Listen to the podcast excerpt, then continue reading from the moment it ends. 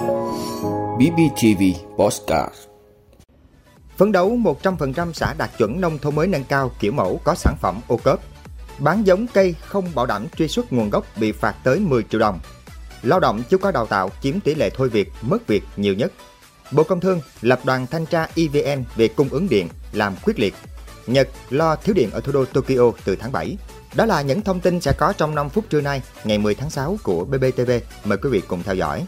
Thưa quý vị, sau hơn 4 năm triển khai chương trình ô cốp, đến nay tỉnh Bình Phước đã có gần 100 sản phẩm được chứng nhận đạt tiêu chuẩn ô cốp hạng 3 sao và 4 sao. Tỉnh đặt ra mục tiêu phấn đấu đến năm 2025 có thêm 150 sản phẩm ô cốp được chứng nhận đạt từ 3 sao trở lên. Trong số 150 sản phẩm ô cốp được chứng nhận đạt từ 3 sao trở lên, có 10% sản phẩm tiềm năng 5 sao đăng ký tham gia đánh giá và phân hạng sản phẩm ô cốp cấp quốc gia. Các sản phẩm ô cốp tỉnh Bình Phước chủ yếu là những sản phẩm nông nghiệp đặc trưng của địa phương như sản phẩm từ hạt điều, hạt tiêu, mít. Giai đoạn từ nay đến năm 2025, Ủy ban Nhân dân tỉnh yêu cầu các sở ngành địa phương xác định và phát triển sản phẩm dịch vụ ô cốp tập trung vào 6 nhóm và ngành hàng gồm thực phẩm, đồ uống, thảo dược, vải và may mặc, lưu niệm, nội thất, trang trí, dịch vụ du lịch nông thôn, bán hàng. Phấn đấu mỗi huyện, thị xã, thành phố sẽ nhận ít nhất một trung tâm thiết kế sáng tạo, giới thiệu quảng bá và bán sản phẩm ô cốp, làng nghề gắn với du lịch. 100% xã đạt chuẩn nông thôn mới nâng cao kiểu mẫu có sản phẩm ô cốp.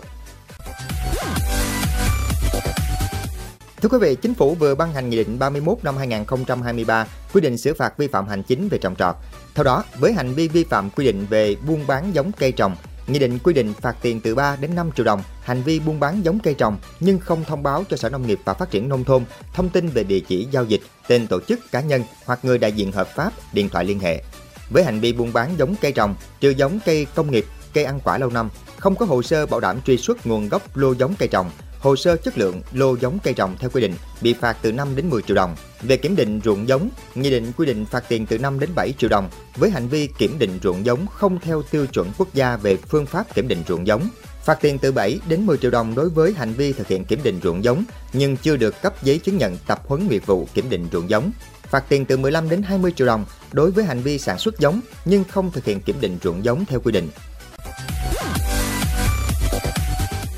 Thưa quý vị, báo cáo của Bộ Lao động Thương binh và Xã hội tính đến tháng 5 năm 2023 cho thấy số lao động trong doanh nghiệp bị ảnh hưởng việc làm là trên 509.900 người, khoảng 3,4% tổng số lao động. Cụ thể, lao động thôi việc mất việc làm trên 279.400 người, chiếm 54,79% lao động bị ảnh hưởng. Trong đó, lao động ngành dệt may gần 68.800 người, da dày trên 31.650 người, sản xuất linh kiện và sản phẩm điện tử là trên 45.000 người.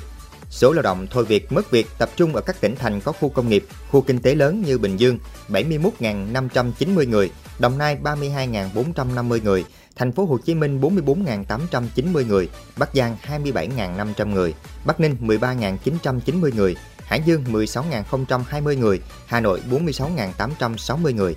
Số lao động giảm giờ làm trên 195.000 người, chiếm 38,25% lao động bị ảnh hưởng. Trong đó, lao động ngành dệt may trên 66.640 người, ngành da dày hơn 66.130 người, ngành sản xuất linh kiện và sản phẩm điện tử gần 24.850 người, ngành chế biến thủy hải sản khoảng 5.940 người, ngành chế biến gỗ và sản xuất các sản phẩm từ gỗ là 5.450 người. Số lao động bị ngừng việc, nghỉ việc không lương là 17.000 người, chiếm 3,33% lao động bị ảnh hưởng. Trong đó lao động ngành dệt may gần 4.940 người, ngành sản xuất linh kiện và sản phẩm điện tử là trên 2.240 người, ngành chế biến thủy hải sản là 3.138 người, ngành chế biến gỗ và sản xuất các sản phẩm từ gỗ trên 2.230 người. Số lao động tạm hoãn hợp đồng lao động trên 8.340 người, chiếm 1,64% lao động bị ảnh hưởng. Trong đó nhiều nhất là lao động ngành dệt may gần 3.830 người. Số lao động chưa qua đào tạo, chưa có bằng cấp, chứng chỉ, thôi việc, mất việc nhiều nhất với tỷ lệ 68%.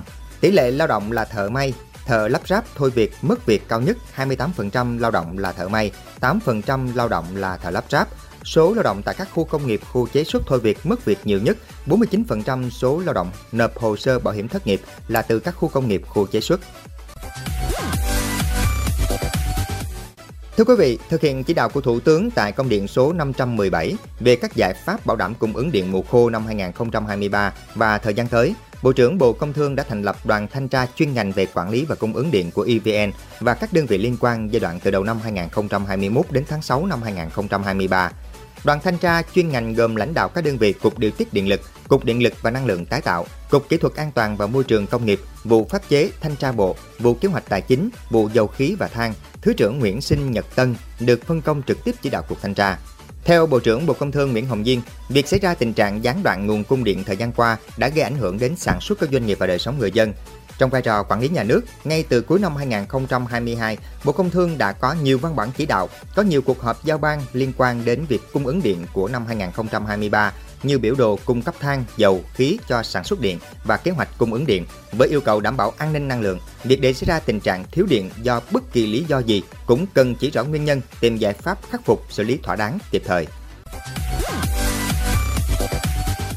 Thưa quý vị, chính phủ Nhật Bản đã kêu gọi các hộ gia đình và doanh nghiệp tại khu vực Tokyo tiết kiệm điện trong tháng 7 và 8 nhằm đảm bảo nguồn cung điện ổn định cho cao điểm mùa hè. Theo dự báo của Bộ Kinh tế, Thương mại và Công nghiệp Nhật Bản vào tháng 5, thị trường điện của quốc gia này vào mùa hè năm nay sẽ ít bị thắt chặt hơn so với cùng thời điểm này năm ngoái, khi chính phủ Nhật đã phải yêu cầu cả nước tiết kiệm điện. Mặc dù không đặt mục tiêu cụ thể, Bộ Kinh tế Thương mại và Công nghiệp đã yêu cầu tiết kiệm điện trong một khoảng thời gian hợp lý trong vòng 2 tháng tại một số khu vực được cung cấp điện bởi công ty điện lực Tokyo khi tỷ lệ dự trữ điện hiện nay được ước tính là dưới 5%, gần với mức tối thiểu 3% để đảm bảo nguồn cung ổn định. Trong trường hợp xảy ra một đợt nóng kỷ lục, tỷ lệ dự trữ điện ở khu vực Tokyo được mong đợi sẽ ở mức 3,1% cho tháng 7 và 4,8% cho tháng 8, trong khi ở các khu vực khác là trên 5% cho cả hai tháng. Tỷ lệ dự trữ khi ở dưới mức 3% sẽ gây nguy cơ thiếu điện và mất điện. Vào tháng 6 năm 2022, khi một đợt nóng cao nhất từng được ghi nhận bao trùm miền Đông Nhật Bản trong vòng một tuần, chính phủ Nhật đã phải yêu cầu người dân cắt giảm lượng điện tiêu thụ nhiều nhất có thể.